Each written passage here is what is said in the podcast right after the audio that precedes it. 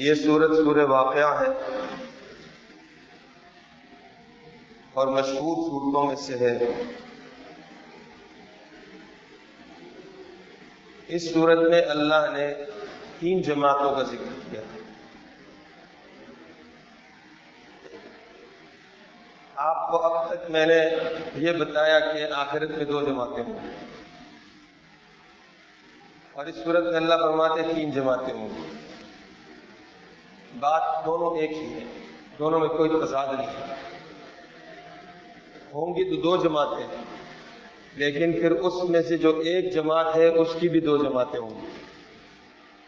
بنیادی طور پر دو جماعتیں۔ ایک بائیں ہاتھ والے، ایک دائیں ہاتھ والے۔ لیکن پھر دائیں ہاتھ والوں میں بھی دو جماعتیں۔ ہیں اللہ فرماتے وکم تم ازواج الثلاثہ تم تین جماعتیں ہوں گی۔ اصحاب المیمنۃ ما اصحاب المیمنہ اور ایک دائیں ہاتھ والے اور خوش نصیب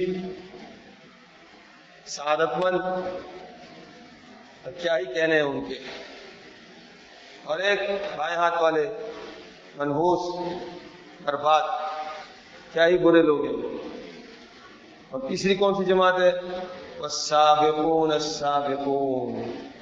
اور آگے بڑھنے والے تو آگے بڑھنے والے یہ دائیں ہاتھ والوں میں سے اعلیٰ قسم ہے. اس میں نبی ہے، اللہ کے ولی ہے، صدیقین ہے، شہداء ہے. اور اللہ فرماتے ہیں کہ اولئک المقربون، یہ میرے مقرب ہیں. سلت من الاولین یہ شروع شروع کی جماعتوں میں تو بہت ہے، وقلیل من الاخرین اور بعد کے آنے والے لوگوں میں بہت کم ہے۔ حضور صلی اللہ علیہ وسلم کے زمانے میں بھی صحابہ سارے کے سارے سابقین تھے۔ صحابہ کیا تھے؟ سارے ہی سابقین تھے۔ پھر اس کے بعد تابعین میں بھی سابقین گزرے، پھر طب تابعین میں بھی۔ لیکن جیسے ہی زمانے میں انحطاط شروع ہوا اور لوگوں میں دین کے مقابلے کے اندر سستی شروع ہو گئی، تو اصحاب الیمین والے تو ہیں، دائیں ہاتھ والے تو ہیں۔ لیکن دائیں ہاتھ میں جو بہت آگے بڑھنے والے تھے، ان کی تعداد اب پہلوں سے کم ہو گئی۔ تو ہے تو دو ہی جماعتیں، ایک ادھر والے، ایک ادھر والے۔ پھر ادھر والے میں کون سے ایک اکانومی کلاس ہے اور ایک فرسٹ کلاس ہے۔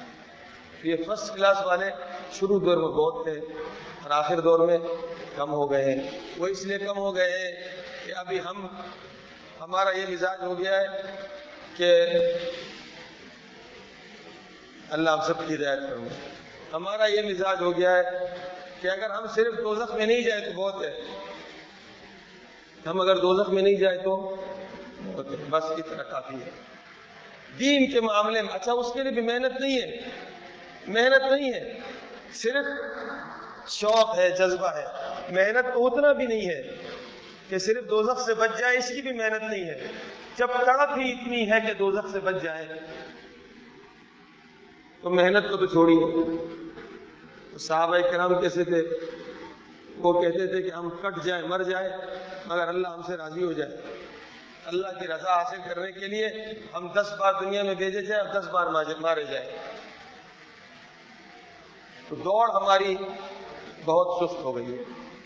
اللہ تعالیٰ فرماتے ہیں، اور یہ جو دائیں ہاتھ والے ہیں، یہ کل بیری کے درختوں کے نیچے ہوں گے، اور وہ درختوں کو اللہ ہی جانتے ہیں کیسے درخت ہوں گے۔ اور کیلوں کے درخت ہوں گے، کیلے کے درخت۔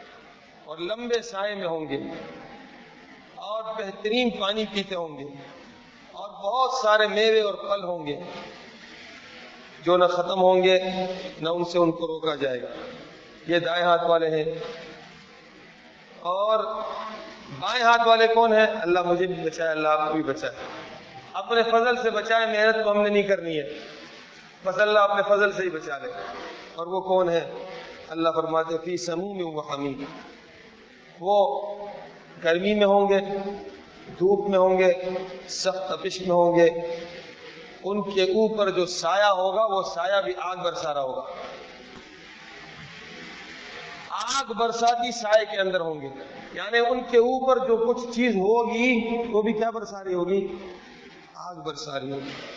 لا بارد نہ تو وہ ٹھنڈی ہوگی اور نہ وہ محترم اور معزز ہوگی۔ یہ کیوں؟ ان کان قبل ذلك مترفین۔ دنیا میں بہت عیش عیاشی کی زندگی گزارتے تھے اور اسی کو سمجھتے تھے کہ وہ سب کچھ ہے۔ آخرت کی طرف کوئی فکر ہی نہیں تھی۔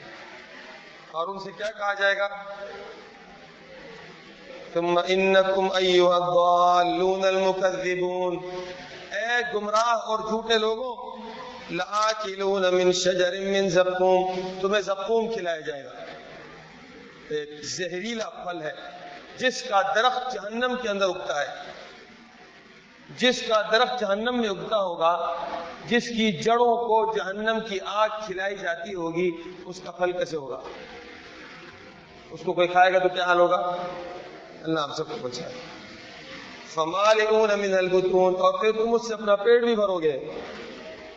شاربون علیہ من الحمیم، اور وہاں کھولتا ہوا پانی پیو گے۔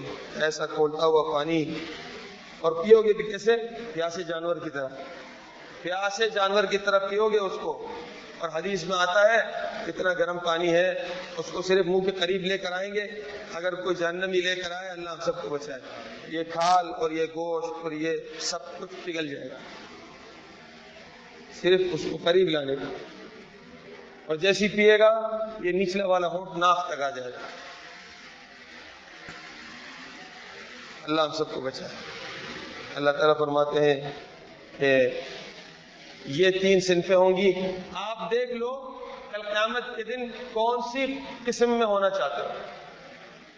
اور یہ صورت حضرت عبداللہ ابن مسعود رضی اللہ عنہ کے بارے میں آتا ہے۔ انہوں نے اپنی ساری بیٹیوں کو سکھایا۔ ہوا تاکہ تاکہ شادی ہو جائے، اپنے گھر چلی جائے، فقر و فاقہ ان کو نہ آئے۔ اس صورت کو جو مغرب کے بعد پڑے گا، اس کو فقر و فاقہ نہ چھوئے گا۔ اس کو عادت بنا لے۔ اور عبداللہ بن مسعود رضی اللہ عنہ کی طرح اپنی بیٹیوں کو اور اپنی بہنوں کو، بچیوں کو یہ صورت سکھا دے۔ اور ان سے کہیں کہ مغرب کی نماز کے بعد یہ صورتیں پڑھیں۔ عشاء کے بعد تو وہ ڈرامے دیکھیں گی نا۔ تو مغرب کے بعد وہ کیا کر لے؟ یہ صورتیں پڑھ لے۔ ڈراموں کے اندر کبھی بھی خلل نہیں آنا چاہیے۔ ان بچیوں سے کہو، تمہارے ڈرامے نہیں چھوٹتے ہیں، ان ڈراموں نے زندگی کا ڈرامہ بنا دیا ہے۔ اور کل قیامت کے دن آخرت کا بھی ڈرامہ بن جائے گا۔ اللہ ہم سب کو بچا ان کو یہ صورتیں دو، یہ ڈرامے چھوڑو، یہ صورتیں پڑھو، اپنی آخرت سنوارو۔ اپنے گھر ہم گھر سے باہر نکلتے ہیں، محنت کرتے ہیں، مزدوری کرتے ہیں۔ تم گھر کے اندر بیٹھی ہو، تمہارے حصے کا کام یہ سورہ واقعہ پڑھ کر اللہ سے برکت مانگو کہ میرا شوہر گھر سے باہر گیا ہے یا اللہ اس کو برکت دے دے۔ زندگی کی میاں بیوی کہتے ہیں، گاڑی کے دو پہیے کی طرح ہے نا۔ تو اگر ایک پہیا جام ہو جائے، دوسرا پہیا چل سکتا ہے۔ اللہ نے اس کو دو پہیے بنایا۔ ایک پہیا باہر جا کے کام کر رہا ہے، دوسرا والا پہیا گھر سے اللہ سے مانگ رہا ہے۔ زندگی اس طرح چلتی ہے، اپنے گھر میں جا کے اپنے خواتین سے کہے، میں گھر سے نکلتا ہوں، صبح سے رات تک پسینے پسینے ہوتا ہوں، تم اتنا کیا کرو، مغرب کے بعد یہ صورت پڑھ لیا کرو۔ پڑھنا تو ہمیں بھی چاہیے۔ لیکن کم سے کم عورتیں گھر میں بیٹھی ہیں، ان سے کہو یہ صورت یاد کر لو، گھر کے اندر یہ صورت پڑھ لو تاکہ ہمارے کام میں برکت ہو جائے۔ اللہ بھی خوش ہوگا کہ دیکھو، میاں گھر سے باہر نکلا ہے تو بیوی فکر کر رہی ہے۔ فکر سے تو دروازے کھلتے ہیں۔ آگے سورہ حدید ہے۔ حدید کا مطلب ہے لوہا۔ حدید کا مطلب کیا ہے؟ لوہا۔ اس صورت میں اللہ نے لوہے کا ذکر کیا ہے۔ یہ صورت کا خلاصہ کیا ہے؟ اس صورت میں اللہ رب العزت نے نیکوکاروں کا اور بدکاروں کا انجام ذکر کیا ہے۔ نیک لوگوں کا، بد لوگوں کا انجام۔ پہلے تو اللہ رب العزت نے اپنی طاقت کا ذکر کیا۔ سب ما فی السماوات والارض۔ اللہ کے لیے پاکی ہے، آسمان میں بھی، زمین میں بھی۔ لہو ملک السماوات۔ اس کے لیے بادشاہت ہے۔ یحیی و زندہ کرتا ہے، مارتا ہے۔ اول والآخر والظاہر والباطن۔ وهو الذي خلق السماوات. آسمان، زمین، اس نے بنائے چھ دن کے اندر. یعلم ما یلج فی الارض وما یخرج منها جو کچھ زمین کے اندر جا رہا ہے، اسے بھی جانتا ہے. جو کچھ باہر نکلتا ہے، اسے بھی جانتا ہے.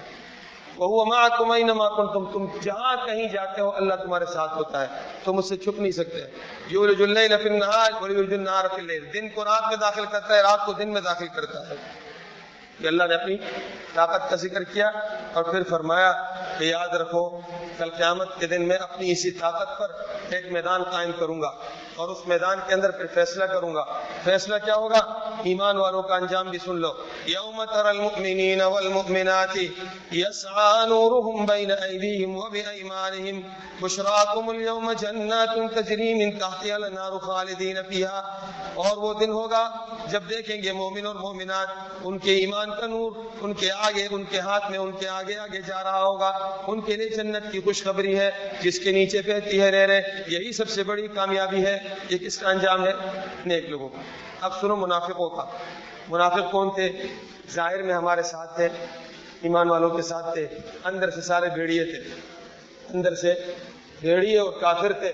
ساتھ بیٹھ کر پشت خنجر مارتے تھے، آستین کے سانپ تھے۔ اللہ رب العزت نے ان کا انجام بھی ذکر کیا۔ ساتھ رہ کر، ساتھ رہ کر دھوکہ دیتے تھے۔ ساتھ رہ کر دھوکہ دیتے تھے۔ اللہ نے وہی کام ان کے ساتھ قیامت کے اندر کیا۔ سنیے کیا کام کیا؟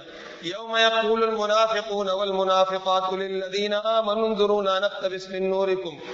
قیل ارجعوا وراءکم فالتمسوا نورا۔ یہ آئیں گے ایمان والوں کے ساتھ۔ ان کے پاس تو نور نہیں ہوگا۔ یہ ایمان والوں سے کہیں گے، ہم تمہارے ساتھ ہیں نا۔ ہم تمہارے ساتھ ہیں۔ حدیث روایت میں آتا ہے ایمان والے اپنے نور میں چل رہے ہوں گے یہ بھی ان کے ساتھ ساتھ چل رہے ہوں گے۔ کیونکہ دنیا میں ہمارے ساتھ ساتھ چلتے تھے نا اندر سے بیڑیے تھے۔ دنیا میں چل چلتے چلتے چلتے ایمان والے تیزی سے آگے نکل جائیں گے۔ اور یہ یہ سست رہ جائیں گے پیچھے رہ جائیں گے۔ کیونکہ بیڑیے تھے اندر سے کافر تھے پاؤں میں جان نہیں ہے پیچھے رہ جائیں گے۔ تو یہ کیا کہیں گے؟ انظرونا نقتبس من نورکم، ٹھہرو تھوڑی دیر، تمہارے نور سے ہم فائدہ اٹھا لیں۔ قیل ارجعوا وراءکم فالتمسوا نورا۔ ایمان والے کہیں گے، پیچھے جاؤ، یہ نور پیچھے ملتا ہے۔ کیا کہیں گے؟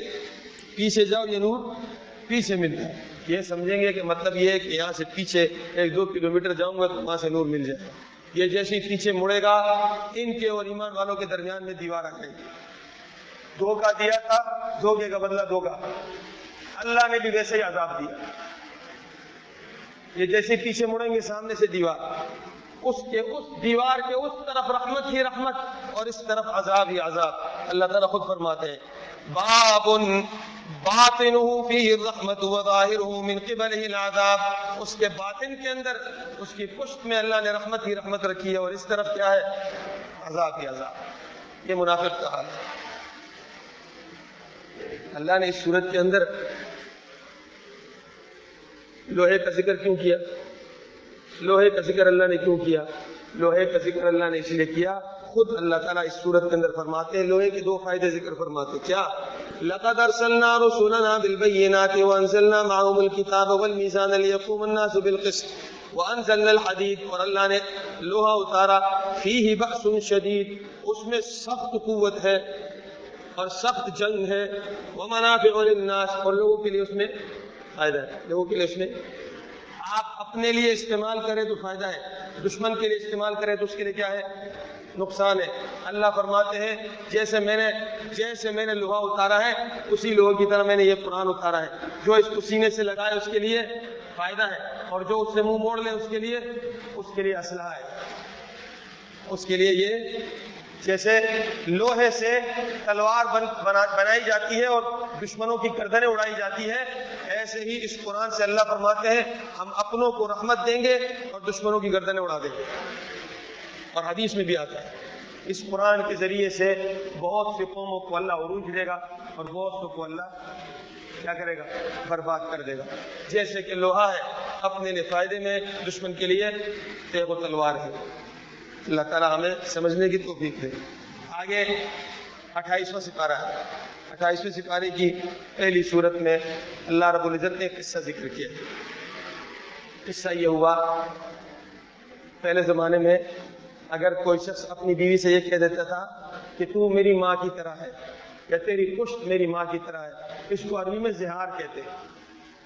احتیاط کیجیے گا، یہ باتیں سن لیں، احتیاط کریں۔ کوئی شخص اپنی بیوی کو کہہ دے کہ تو میری ماں کی ایک تو احترام میں ہے نا، احترام میں نہیں۔ احترام میں نہیں، غصے میں، جدائی کی خاطر۔ اور اس کو کس نیت سے کہہ دے؟ اس نیت سے کہ میں آپ کی قربت نہیں کروں گا، میں تیرے قریب نہیں آؤں گا۔ اور کیا کہتے؟ تیری پشت میرے لیے میری ماں کی طرح ہے، یا تو میری بہن کی طرح ہے، یا تو میری ماں کی طرح ہے، اس کو زہار کہتے تھے۔ زہار، زہر سے زہر کا مطلب پشت ہے۔ تو زمانہ جاہلیت میں جب زہار ہوتا تھا تو عورت طلاق ہو جاتی عورت ختم، اس کے نکاح سے نکل جاتی تو ایک صحابی، حضرت صحابیہ ہیں، حضرت خولا، ان کے شوہر نے ان کو کہہ دیا کہ انت علیہ کظہر امی، آپ میرے لیے، میری ماں کی خوش کی طرح ہے۔ اب یہ مسئلہ اسلام کے اندر پہلی مرتبہ ہوا۔ پہلے تو جو ہوتا تھا، جاہلیت میں ہوتا تھا۔ یہ خاتون حضور صلی اللہ علیہ وسلم کے پاس آئی، یا رسول اللہ، میرے شوہر نے تو مجھے یہ کہہ دیا ہے۔ حضور صلی اللہ علیہ وسلم نے فرمایا کہ میں کیا کروں؟ میں تو کچھ نہیں کر سکتا۔ میرے رب نے تو مجھے کچھ نہیں کہا۔ اس نے رونا شروع کر یا اللہ کے رسول، میرے چھوٹے چھوٹے بچے ہیں۔ میرا یہ میرا یہ معاملہ ہو جائے گا۔ میں جدا ہو جاؤں گی تو کہاں جاؤں گی؟ میرے بڑا مسئلہ ہو جائے گا۔ اللہ رب العزت کے قرآن میں فرمایا قد سمع اللہ قول التي تجادلك في زوجها وتشتكي الى الله واللہ یسمع تحاورکما۔ تحقیق اللہ نے اس عورت کی بات سن لی جو پیارے پیغمبر صلی اللہ علیہ وسلم کے پاس آئی ہے، اپنا معاملہ لے کر اور بحث کر رہی ہے اور شکوے کر رہی ہے اور رو رہی ہے اللہ کے پاس۔ اللہ رب العزت نے پیغمبر اور اس کے پاس آنے والی عورت کی چھپی چھپی گفتگو بھی آسمانوں کے اوپر سن لی۔ حضرت عائشہ فرماتی ہے میں پاس بیٹھی تھی، ان کی کسر کسر میں نے نہیں سنی۔ سات آسمانوں کے اوپر عرش معلہ پر اللہ نے ان کی گفتگو سن لی۔ اللہ نے گفتگو سن لی۔ اس خوبصورت کا خلاصہ یہی ہے۔ اللہ رب العزت ہر چھپی باتوں کو سنتا ہے، اللہ سے کوئی چھپ نہیں سکتا ہے۔ پھر اللہ رب العزت نے مسئلہ اتار دیا۔ کہ زہار اگر کسی نے کر دیا، اس کے بچنے کی صورت ہے۔ اس کے بچنے کی صورت یہ ہے کہ پہلے اس کا کفارہ ادا کر لے۔ ایک غلام کو آزاد کر لے، نہیں تو ساٹھ روزے رکھ لے، نہیں تو ساٹھ مسکینوں کو کھانا کھلا دے اور اس کے بعد اپنی بیوی کے پاس چلا جائے۔ یہ زہار کا مسئلہ ہے۔ لیکن اصل مسئلہ کیا ہے؟ اللہ بتانا کیا چاہتے ہیں؟ نئے نئے آسمانوں پر بات سن لی۔ چنانچہ دوسری حکم میں اللہ کیا فرماتے ہیں؟ مشرقین کیا کرتے تھے؟ منافقین۔ یہ بدبخت پیغمبر صلی اللہ علیہ وسلم کے پاس بیٹھتے تھے۔ اور کانوں میں خشر خشر کرتے تھے۔ کیسے؟ دو بیٹھے ہیں اور ادھر ایمان والا بیٹھا ہے تو اس کو دیکھ کر ایسے خشر خشر خشر اب وہ بیچارہ ایمان والا کیا ہو جاتا تھا؟ پریشان ہو جاتا کہ پتہ نہیں میرے ساتھ کیا ہو گیا۔ اچھا یہ بھی پہچانے نہیں جاتے تھے کہ یہ منافق ہے۔ سب کو تو نہیں پتا منافق ہے۔ یہ تو صرف اللہ کو پتا تھا، اللہ کے رسول کو پتا تھا۔ اور اللہ کے رسول نے اس پہ پردہ ڈالا ہوا تھا۔ تو یہ سرگوشیاں کرتے تھے۔ یہ ایک سرگوشی اس لیے کرتے تھے کہ ایمان والا اٹھا ہو جائے۔ ابھی مثال کے طور پر آپ دو آدمی، میں اور الیاس بھائی بیٹھ کر بار بار آپ کو دیکھوں اور پھر کان میں کچھ کہوں تو آپ کو کیا ہوگا؟ تکلیف نہیں ہوگی؟ یہ دونوں پتہ نہیں میرے بارے میں کیا بات کر رہے ہیں۔ تو اس طرح صحابہ کو تکلیف پہنچاتے تھے۔ اور دوسری سرگوشی کس نیت سے کرتے تھے؟ چونکہ ان کو ہمیشہ یہ خطرہ رہتا تھا کہ ہمارا پول نہیں کھل جائے۔ تو پیارے پیغمبر صلی اللہ علیہ وسلم کے پاس بیٹھ کر آ کر لمبی لمبی سرگوشیاں کرتے تھے۔ یہ بتانے کے لیے کہ ہمیں حضور صلی اللہ علیہ وسلم کو بہت قرب حاصل ہے۔ ہم حضور صلی اللہ علیہ وسلم کے بڑے خاص ہیں۔ یہ دو منافق یہ دونوں کام کرتے تھے۔ اللہ رب العزت نے فرما دیا، الم تر ان اللہ یعلم ما فی السماوات والارض کیا اللہ، وما فی الارض؟ کیا اللہ، کیا تم نہیں جانتے؟ اللہ آسمان، زمین میں ہونے والی ہر بات کو جانتا ہے۔ ما یکون من نجوا ثلاثت الا هو رابعهم. تم میں سے کوئی تین آدمی سرگوشی نہیں کرتے مگر چوتھا اللہ ہوتا ہے. ولا خمسۃ الا هو سادسهم. کوئی پانچ آدمی سرگوشی نہیں کرتے مگر چھٹا اللہ ہوتا ہے. تم کیا سمجھتے ہو؟ تم چھپ چھپ کے سرگوشیاں کر کے ایمان والوں کو نقصان پہنچاؤ گے؟ کیسے نقصان پہنچاؤ گے؟ ایمان والے جس اللہ پر ایمان رکھتا ہے، وہ اس وقت سرگوشی میں تمہارے ساتھ حاضر ہوتا ہے۔ خود اللہ تعالیٰ آگے فرماتے ہیں۔ وَلَيْسَ بِضَارِّهِمْ شَيْئًا إِلَّا بِإِذْنِ اللَّهِ۔ صرف ایمان والوں کو تکلیف دیتے ہیں اور کوئی نقصان نہیں کر سکتے ایمان والے کا، مگر وہ جو اللہ نے لکھ دیا۔ لیکن اس سرگوشی کی وجہ سے، اس خباصت کی وجہ سے یہ خود برباد ہوا۔ تو اس اس صورت کا خلاصہ کیا ہوا؟ اللہ سے کوئی چیز نہیں چھپتی تم چھپ کے کوئی بات کرو تم مخفی کوئی بات کرو، کسی کے کان میں کوئی بات کرو، اللہ سے نہیں چھپتی۔ اس لیے اللہ نے فرمایا، اسی صورت کے اندر فرمایا، یا ایھا الذین آمنوا اذا تناجیتم فلا تتناجوا بالاثم والعدوان۔ اے ایمان والو، جب کان میں سرگوشی کرنا، تو گناہ اور ظلم کے کاموں میں نہ کرنا۔ وتناجوا بالبر والتقوى اور جب بھی سرگوشی کرنا ہو، تو نیکی کے کاموں میں اور تقوی کے کاموں میں سرگوشی کرنا۔ کیونکہ تم سرگوشی کر کے دنیا سے چھپا سکتے ہو، اللہ سے نہیں۔ قیامت اپنی، آخرت اپنی برباد کر دو گے۔ اپنی آخرت برباد کر دو گے۔ اس لیے کہ اللہ سے نہیں چھپتی جب بھی کان میں بات کرنی ہو، کسی سے خیر کی بات، نہ شر کی بات مت کرنا۔ اس لیے کہ اگر شر کی بات کی ہے، دنیا سے چھپا لو گے۔ اللہ سے نہیں چھپتی اس کے بعد ہے سورہ حشر۔ سورہ حشر میں کیا ہوا تھا؟ پہلے آپ یہ سمجھ لیں کہ بنو نذیر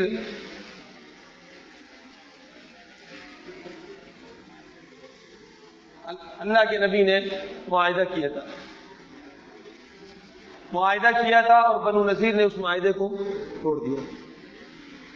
معاہدہ یہ کیا تھا کہ ہم جو قریش مکہ کے ساتھ ہیں، تو آپ ہمارے ساتھ نہیں گئے جو مدینہ میں رہتے تھے، بنو نذیر، یہود رہتے تھے، ان کے ساتھ معاہدہ ہوا تھا کہ ہماری جنگ میں پھر آپ خیانت نہیں کریں گے ہمارے ساتھ۔ بنو نذیر کیا کرتے تھے؟ چھپ چھپ کے جا کر مکہ والوں سے ملتے تھے۔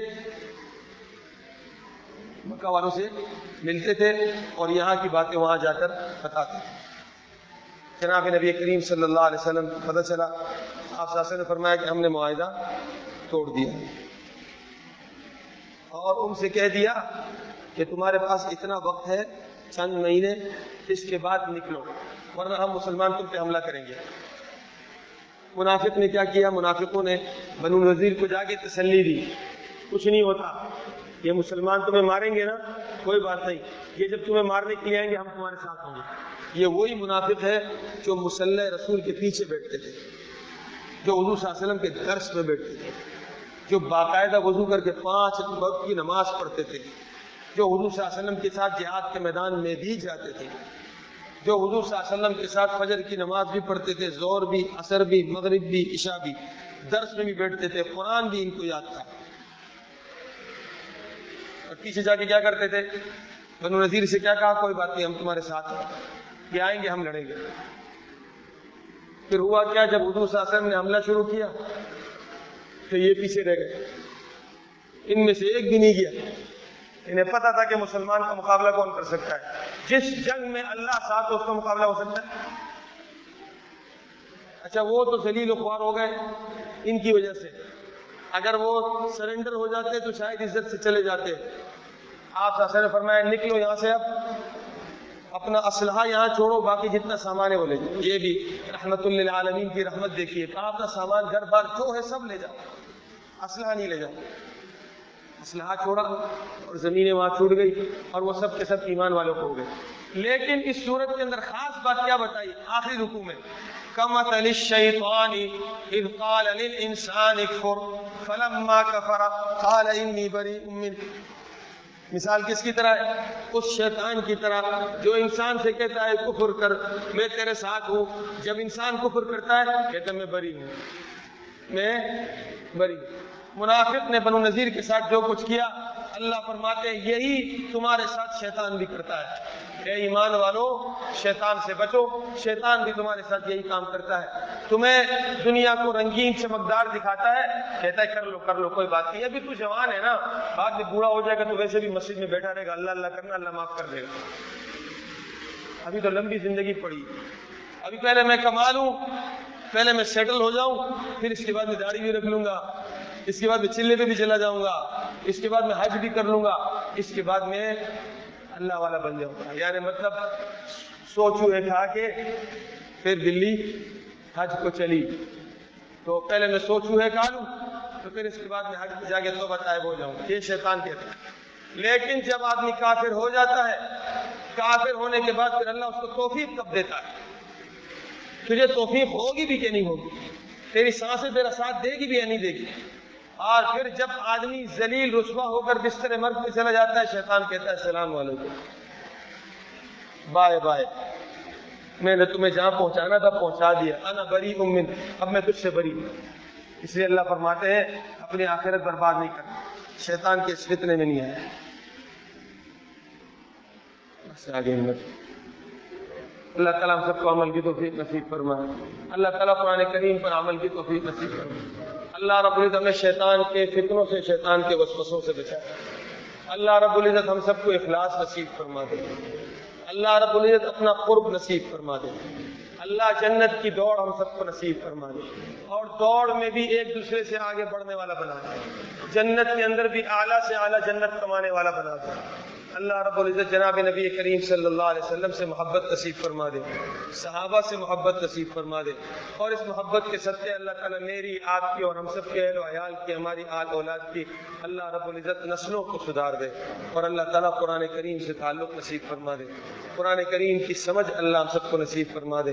قرآن کریم سے وابستگی اللہ نصیب فرما دے اور اس قرآن کریم کو جو آج ہم پڑھ رہے ہیں، سن رہے ہیں، اللہ اس کی برکت سے قرآن کی شفاعت قیامت کے دن ہم سب کو نصیب فرما دے صلی اللہ تعالیٰ پھر